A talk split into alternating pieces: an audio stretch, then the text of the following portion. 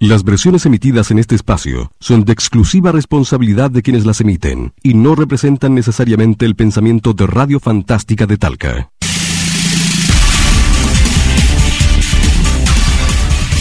Desde ahora usted quedará absolutamente informado del acontecer político local, regional y nacional en Éticos y Morales.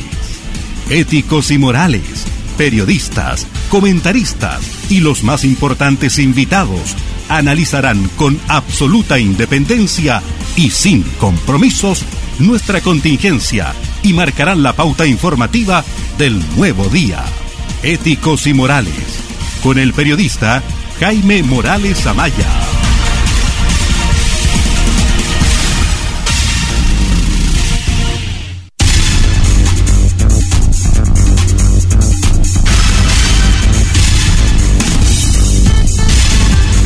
¿Cómo están todos? Muy bienvenidos a este Ético Moral. Les pido mil disculpas, estaba metiendo un taco de la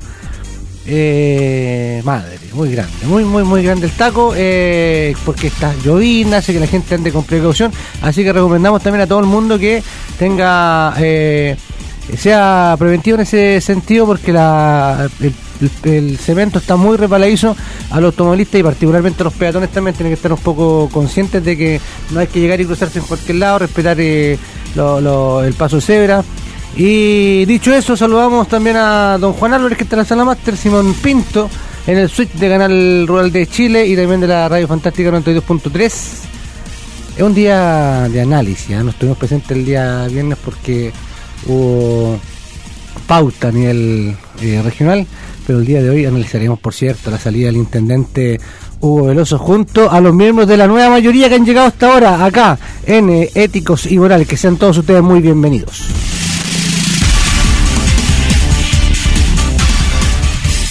Somos Éticos y Morales, donde la contingencia local, regional y nacional está siendo analizada por importantes invitados. Éticos y Morales, por Fantástica, líder en información.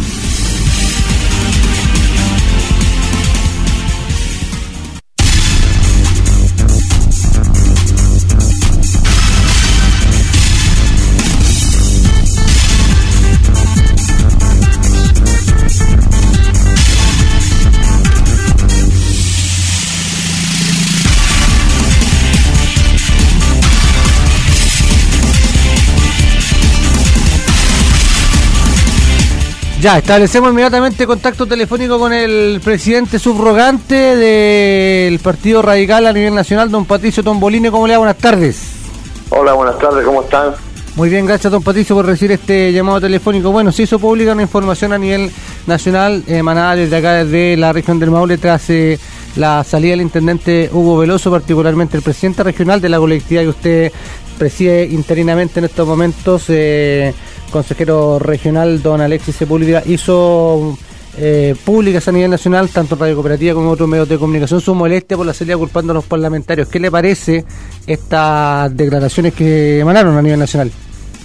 Mire, yo creo que eso es desconocer cuáles son las atribuciones de la presidenta, atribuciones exclusivas y excluyentes. El gobierno de manera permanente está haciendo evaluación de sus funcionarios de confianza y el gobierno en el momento de su salida. Yo creo que quienes somos dirigentes de los partidos que conocemos cómo funciona el aparato de gobierno, solo nos queda respaldar las decisiones que toma la Presidenta de la República en uso de sus atribuciones. Normalmente los dirigentes de los partidos, los parlamentarios, los alcaldes, estamos de manera permanente entregando información al gobierno sobre las cosas que se están haciendo en cada una de las regiones, y sobre esos criterios el gobierno evalúa y toma decisiones. Y como le digo, nosotros respetamos la decisión de la presidenta.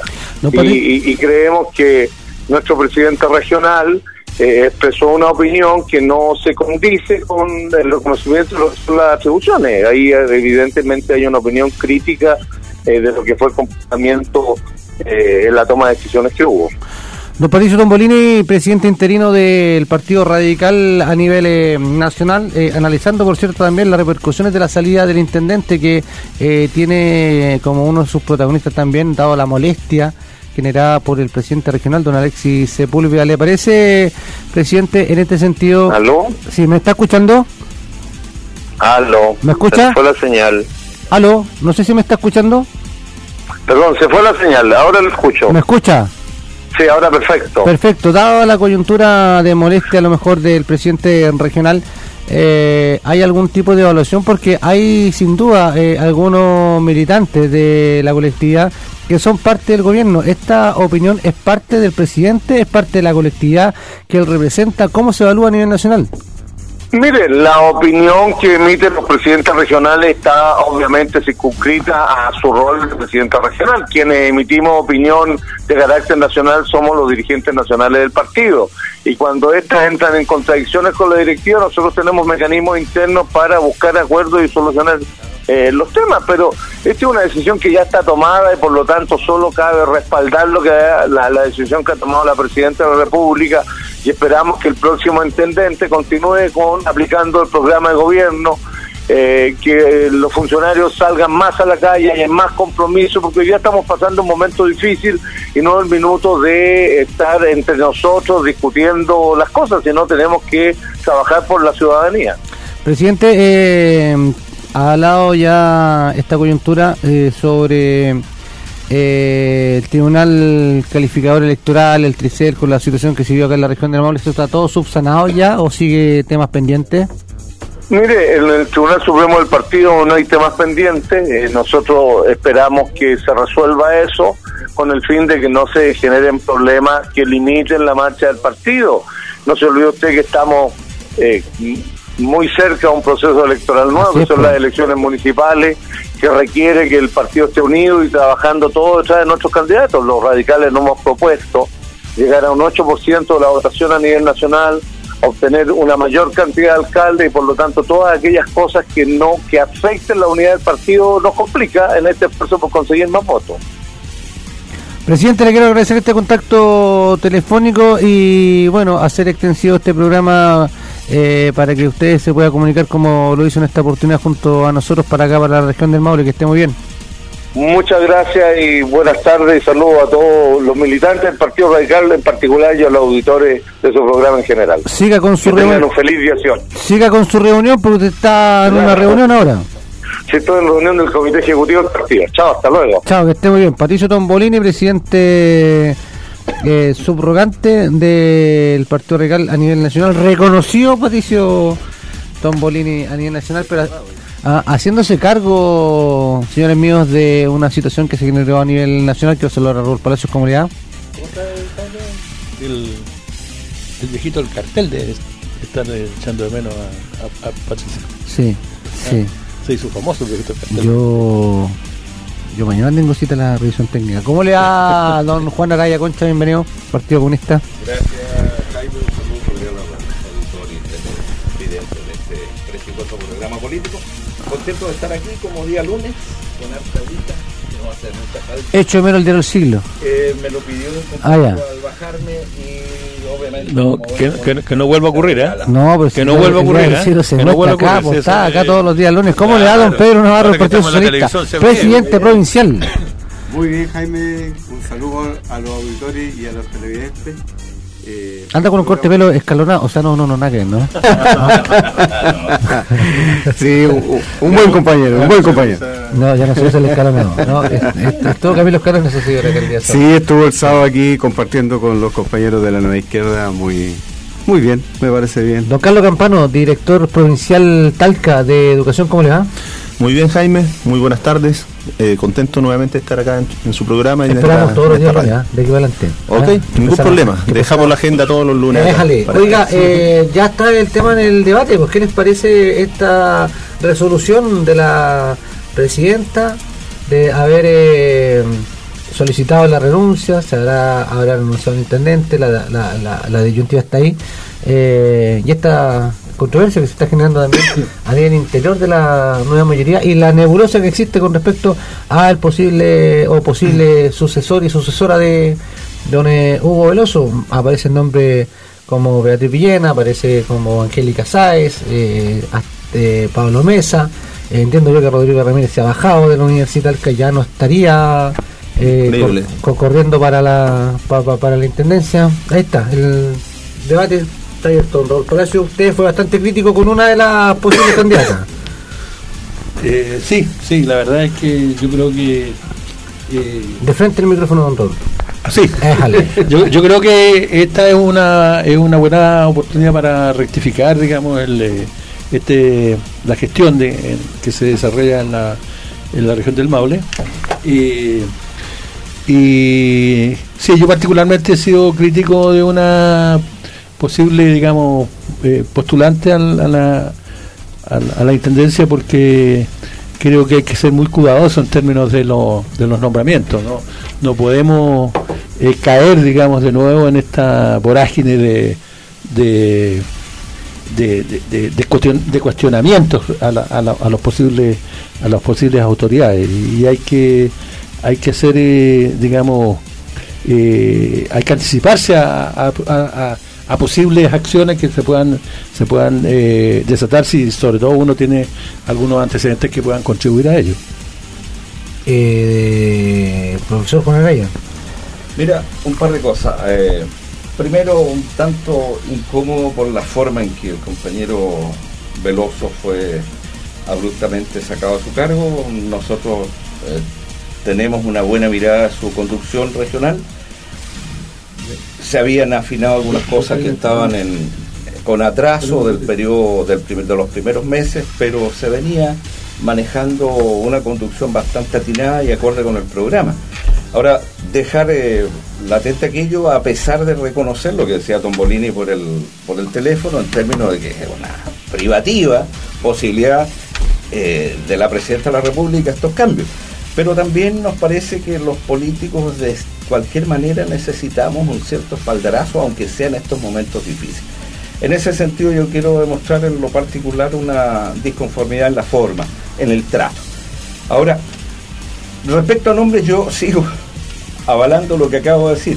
Es privativo de la Presidenta de la República, buscará a la mejor o el mejor de los militantes de Nueva Mayoría de la región para ubicarlo en un sitial de privilegio para la conducción de las políticas regionales en torno al programa de Nueva Mayoría.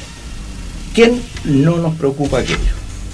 Y entendemos que con una mirada nacional se tendrán que mantener los acuerdos macro, la distribución territorial, porque de lo contrario eso va a significar un reacomodo brutal en algunas áreas que puedan estar, digamos, soslayando un problema mayor. Nos parece que es tiempo de aquitar las aguas, de empezar a trabajar duro por el torno al programa, de mejorar las comunicaciones, de mejorar el contacto, el nexo, el trato a los militantes y a los partidos políticos, y en ese sentido confiamos nosotros que él o la persona que llegue a ocupar el cargo lo va a gestionar bien. Pedro Navarro. Mira, nosotros lo que esperamos es que, bueno, primero nuestro saludo a Hugo Veloso. Creemos que hizo una buena gestión, pero la presidenta tiene el privilegio y tiene el mandato además de asegurar que la conducción del país esté bien. Por lo tanto, nosotros vamos a respaldar siempre a la presidenta. Sobre todo en ese... la colectividad a la que ella pertenece. Claro, además, no, ahora, yo lo planteé en programas anteriores, ¿cierto?, de que nosotros hemos tenido una visión crítica, pero la crítica nosotros siempre la hemos hecho interna en casa. Yo hice mi planteamiento en su momento, pero ahora esperamos, ¿cierto?, que la intendente o el intendente que designe la presidenta sea una persona de la región, sea una persona de la zona, y tenemos muy buenos hombres, muy buenas mujeres políticos que pueden desempeñar. Ahora, si es del PPD, que se dice que sería el privilegio, me parece que el PPD tiene buenos militantes, digamos, que pueden asumir este cargo. Ahora, lo que sí esperamos es que sea integradora de la Nueva Mayoría, que sea consultivo también con los partidos políticos. Que ahí está un poco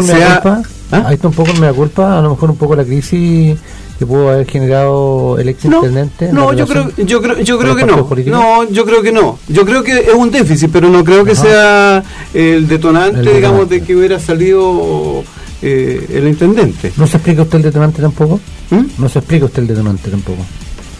Yo creo que sí, yo creo que a causa, él lo manifestó en entrevistas, lo manifestó en declaraciones, que tal vez su relación con los parlamentarios no ha sido lo mejor, lo óptimo, y tal vez por ahí puede ir la causa. Hay un pauteo de los parlamentarios sobre la presidenta don Carlos Campano en su calidad de, no de PRO, sino ya pasada las 5:30 de la tarde, sino como ciudadano de a pie.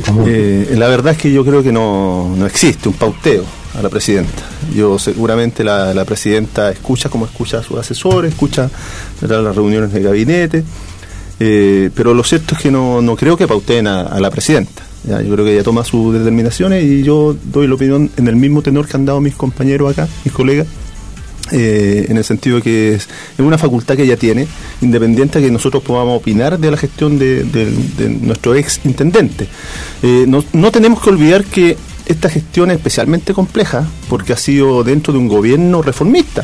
Entonces aquí lo que nosotros conocíamos hasta este minuto en cuanto a las relaciones que se tienen que establecer con los diferentes actores políticos necesariamente no puede ser igual que ha sido los últimos 20 años. ¿Ya? Por lo tanto, desde el punto de vista que nos toca a nosotros desde educación, estamos llevando adelante la transformación más importante de la historia del país en términos de un nuevo sistema educativo.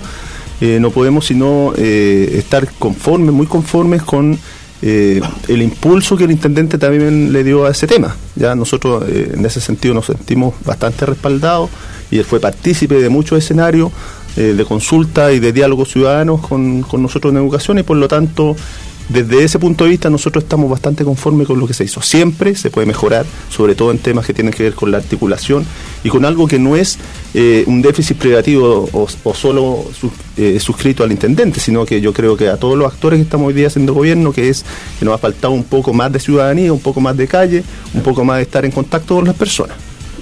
Con la opinión de nuestros cuatro panelistas, si quiere agregar algo más, don Rodolfo Palacio. No, espero el corte. ¿La vuelta comercial? Tengo una opinión distinta, yo por eso. Sí, aprovecho de contestar el teléfono, parece que lo están llamando en interior. Pausa y adiós.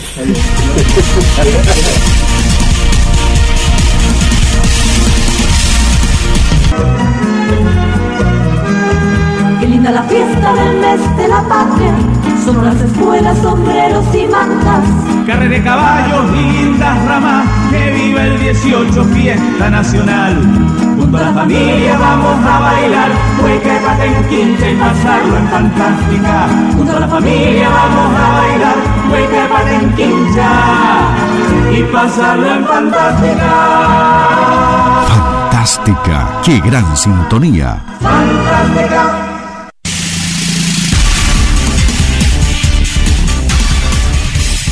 Éticos y morales, independientes y sin compromisos. Éticos y morales, por Fantástica. Conduce Jaime Morales Amaya.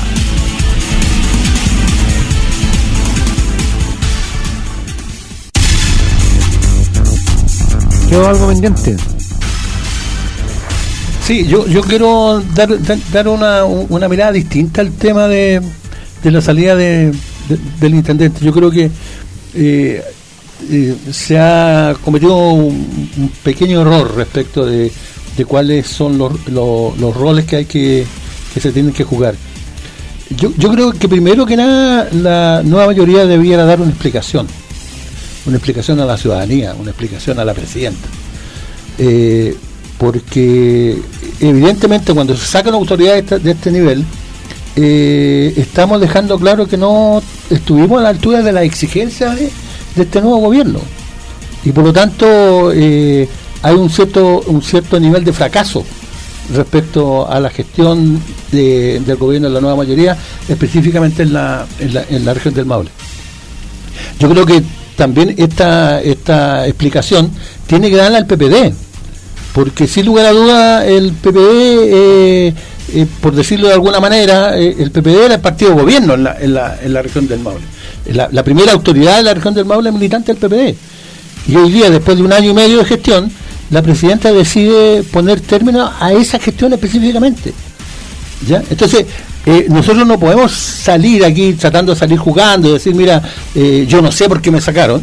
O sea, La verdad es que eso es una explicación que no acepta ningún análisis, porque está claro que la Presidenta de la República tiene la facultad de cambiar a las personas que cumplen funciones de su exclusiva confianza. No escuché en ninguna parte, tampoco leí, Rodolfo Palacio, quedaría a cargo y a disposición de la nueva autoridad presente. Voy para allá. Y después el presidente regional del PPD dice, mira, aquí hay, digamos, una gestión de los parlamentarios. ¿Y cuál es la lectura? ¿Que la presidenta actúa sobre presión de los parlamentarios? ¿Que no tiene una visión global? Por favor. ¿Qué estamos diciendo con eso? Yo creo que es delicado.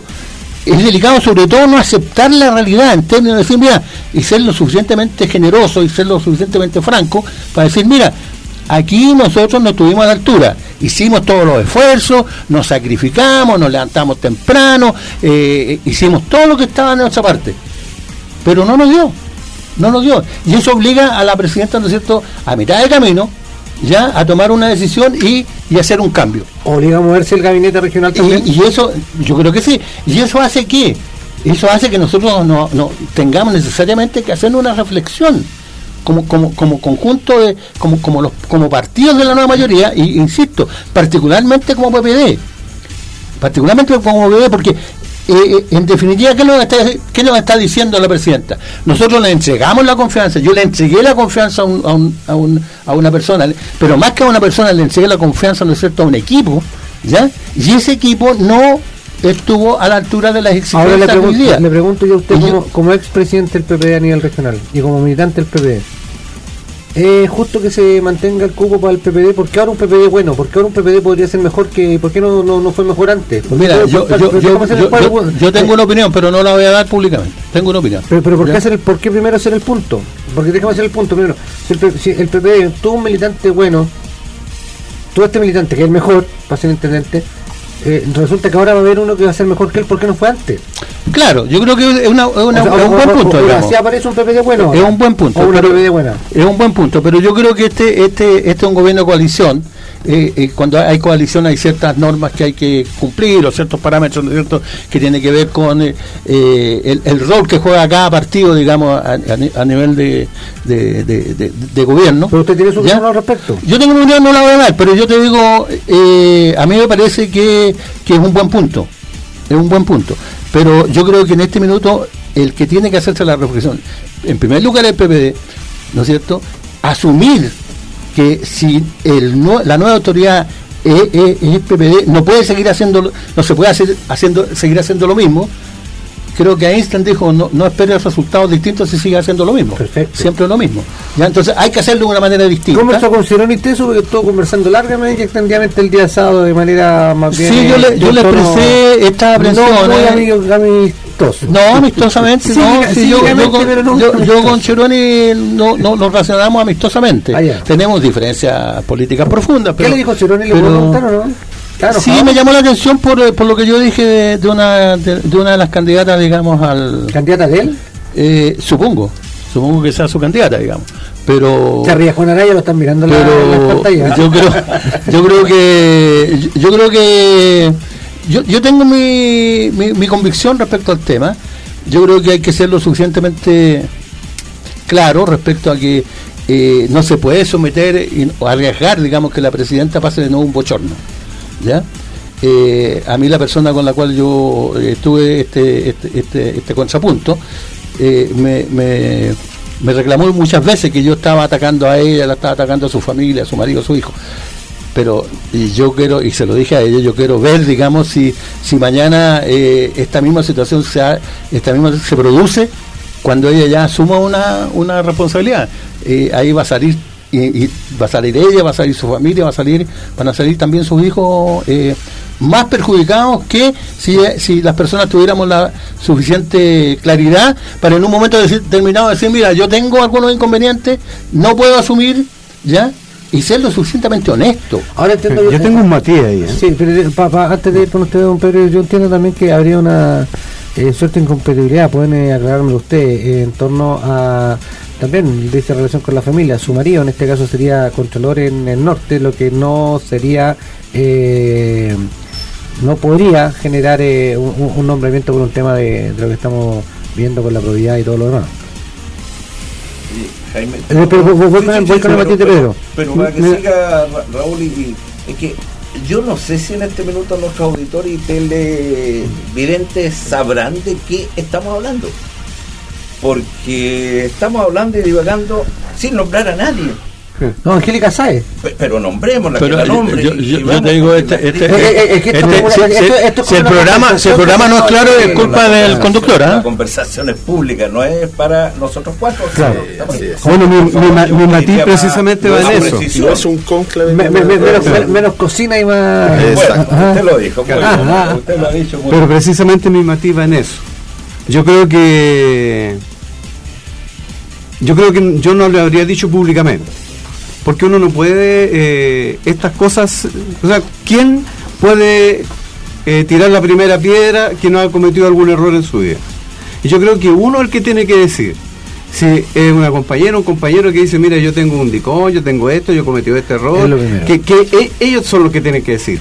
Y si yo conozco algo, yo lo tengo que decir al exterior, pero no tirarlo por la prensa.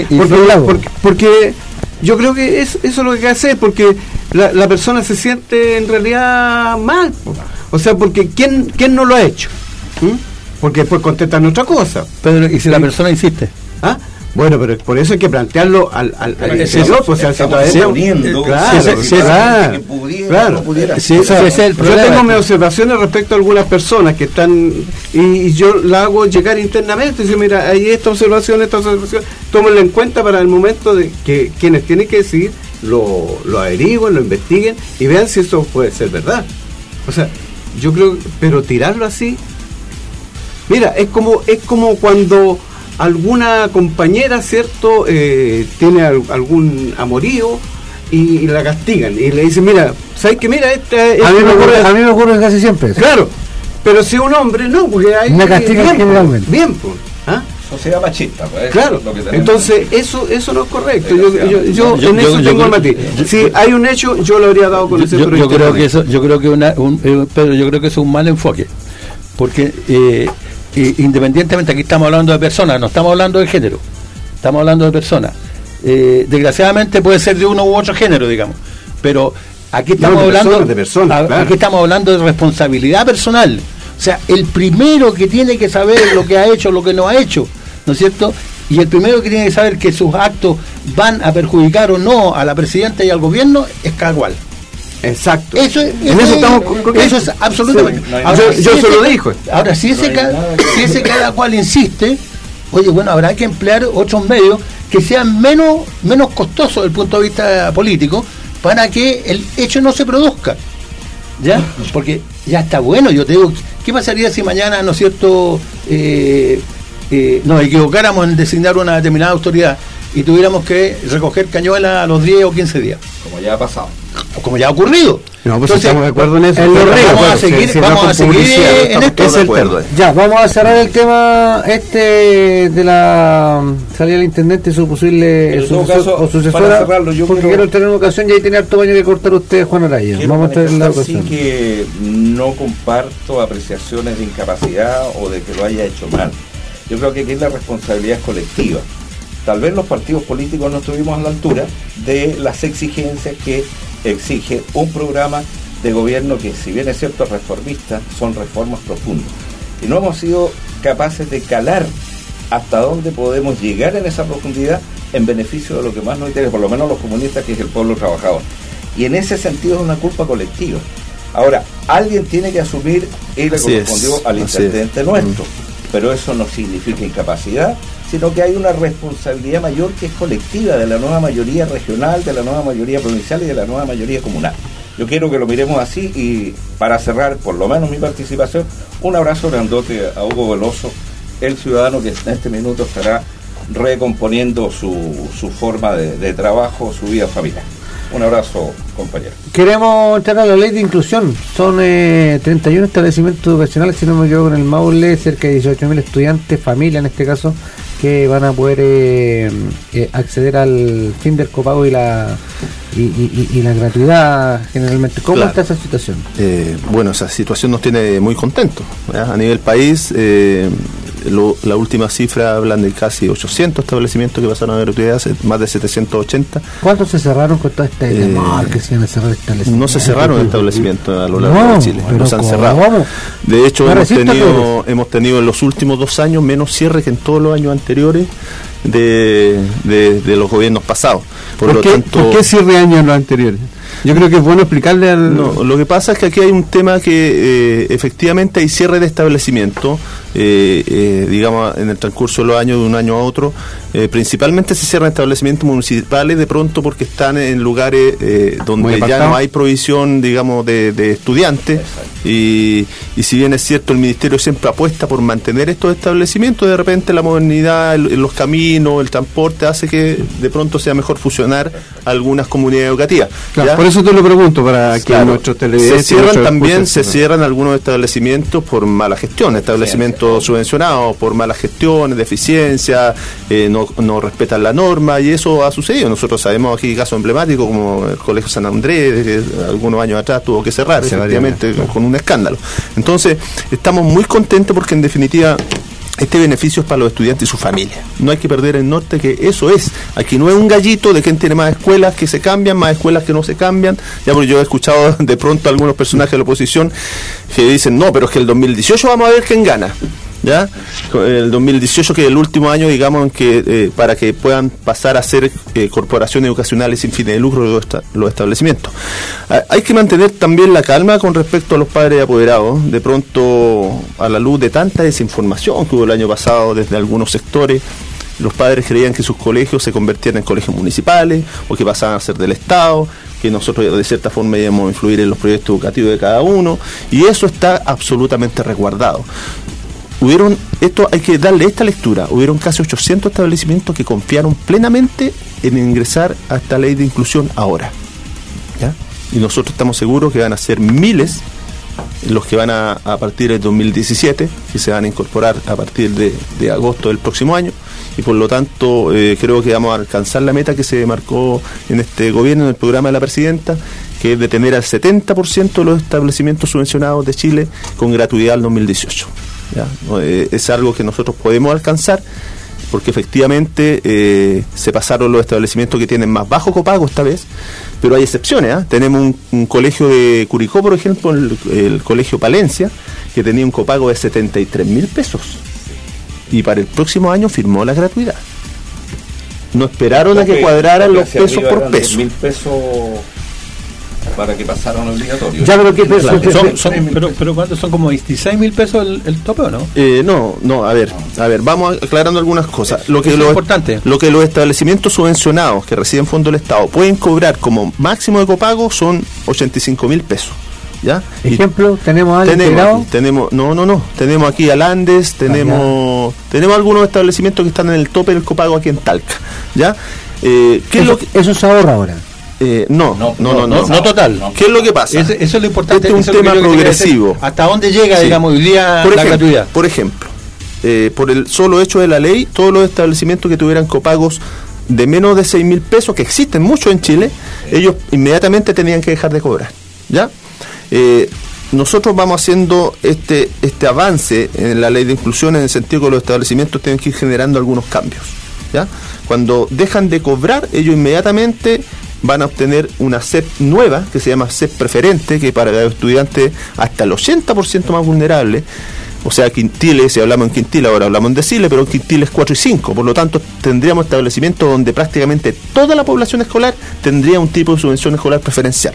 Y si además ese establecimiento que dejó de cobrar se convierte en corporación educacional sin fines de lucro, obtiene además una subvención de gratuidad por cada estudiante, independiente del nivel socioeconómico que tenga. Entonces estamos hablando que entre el 20% que sube la SEP normal, entre la SEP preferente y la subvención de gratuidad, tenemos alrededor de 30.000 pesos o 27.000 pesos, más o menos el cálculo.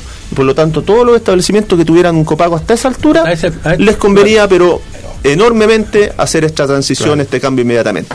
Y de hecho aquí tenemos establecimientos grandes y establecimientos que son religiosos también, tenemos importantes. Aquí el Pía Marta pasó a gratuidad, el próximo año no cobra, son casi 1.400 estudiantes. Tenemos María Mazzarello, ¿verdad? Tenemos Darío Salas, tenemos varios establecimientos en la comuna de Talca.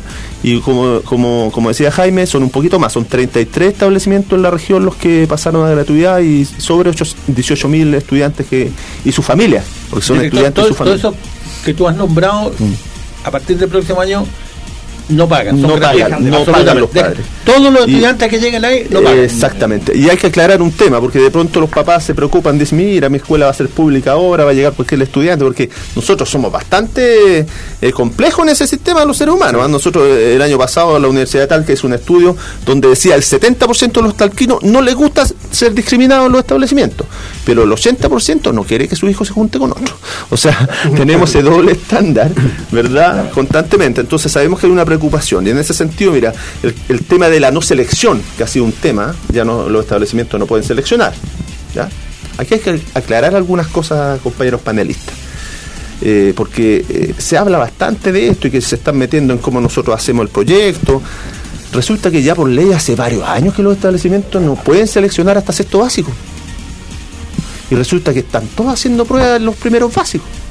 Entonces, aquí hay un tema que hay que preguntar al revés. ¿Por qué usted, sostenedor, ha estado 4 o 5 años haciendo algo que está fuera de la norma? ¿Pero las pruebas son solamente hasta sexto básico? No, hasta sexto básico no se puede seleccionar, y eso ya viene en la ley, ¿verdad? La nueva ley, con este proyecto de inclusión, va a decir que no se puede seleccionar en ningún nivel, pero va a ser un tema progresivo. Vamos a partir recién el 2017, o sea, el próximo año no hay cambio al respecto. Recién el 2017 y en algunas regiones del país. Nosotros como Región del Maule deberíamos entrar en 2018 en este progresivamente a eliminar la selección de todos los establecimientos que reciben fondos. ¿Y la recuperación de clases qué pasa los días sábados, profesor Juan Araya Concha? ¿Qué tenemos ahí? Toca un tema muy sensible para un grupo numeroso de maestros, alrededor de 230 profesores que estamos en esa. Y me imagino la población, los estudiantes, sí, los padres, también bastante sensibles, solidaridad para ellos también. Sí, tiene que ser mirado globalmente, pero por otro lado, lo conversábamos un poco en el intermedio de este programa, fuera del micrófono, el eslabón más débil en este sistema neoliberal en que estamos insertos es el trabajador. Todo pasa por recortar y recortar y recortar, tanto atribuciones como dinero a esta gente que al no tener los medios para... ¿Pero eso en Talca no va, profesor? No, en todo Chile. El tema de los descuentos... ¿De la recuperación solamente en Talca? La recuperación es solamente en Talca. El tema de no ceder, de no mirar a los profesores como un ciudadano al cual representa el alcalde, lo hace ser efectivamente el lunar que tenemos en la región, y me parece que es un tema municipal que afecta al resto de la comunidad prácticamente, y al gobierno de la presidenta Bachelet, que están colocando las lucas, sin embargo igual se están paralizando para poder generarle un lío al alcalde, que seguramente se va a lavar las manos y el costo lo va a pagar al final el propio gobierno. Sí, lo va a pagar en general el gobierno, pero también a través de la destinación de bienes, de dineros que vienen exclusivamente para pagar los otros profesores. Los recursos están ahí, los recursos están, si pero paga, si no se pagan y no se devuelven a quien vienen mandatados por la ley, significa que hay una apropiación hasta virada jurídicamente indebida, dado que si se recuperan las horas, ese descuento que se hizo debería ser devuelto. Y lo que hace el alcalde es que eso queda en poder de la municipalidad, se recuperan las clases y el dinero queda allá. Bonito negocio, digo yo. Mira, me gustaría opinar un poco al respecto, compañeros panelistas, en el sentido que efectivamente aquí hay un tema de falta de voluntad, ¿ya?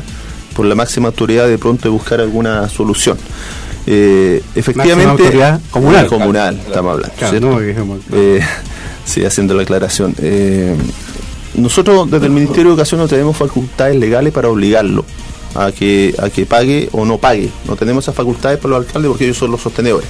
Ahora, dentro de lo que nosotros aplicamos en el artículo 13, ¿verdad?, que dice relación con casos extremos donde nosotros no hacemos el descuento de la subvención, como fue en este caso, sino que reponemos toda la subvención perdida, ese dinero llegó a las arcas del municipio, y por lo tanto la intencionalidad que había detrás de eso era que tuviéramos un proceso de recuperación con los menos damnificados posible.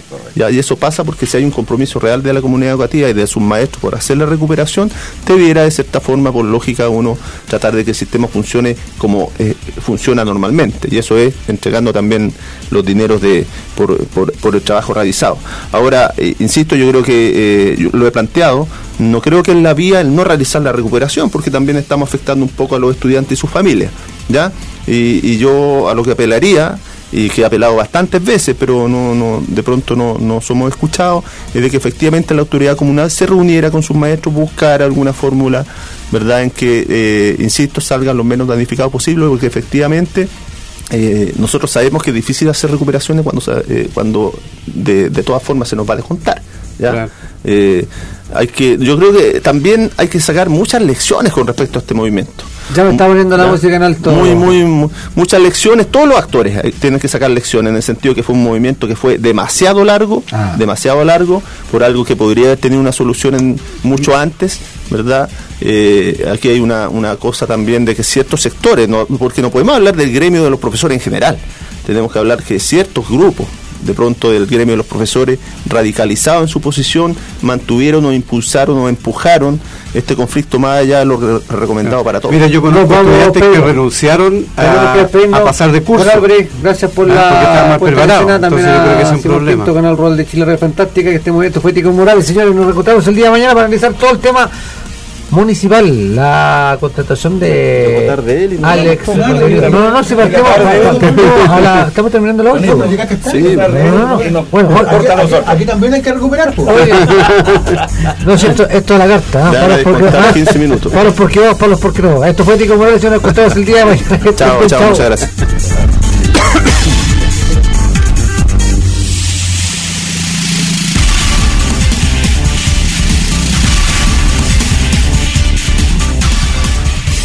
Un completo equipo de profesionales ha analizado la contingencia local, regional y nacional en Éticos y Morales. Éticos y Morales, una cita diaria de 19 a 20 horas. Éticos y Morales, conduce el periodista Jaime Morales Amaya.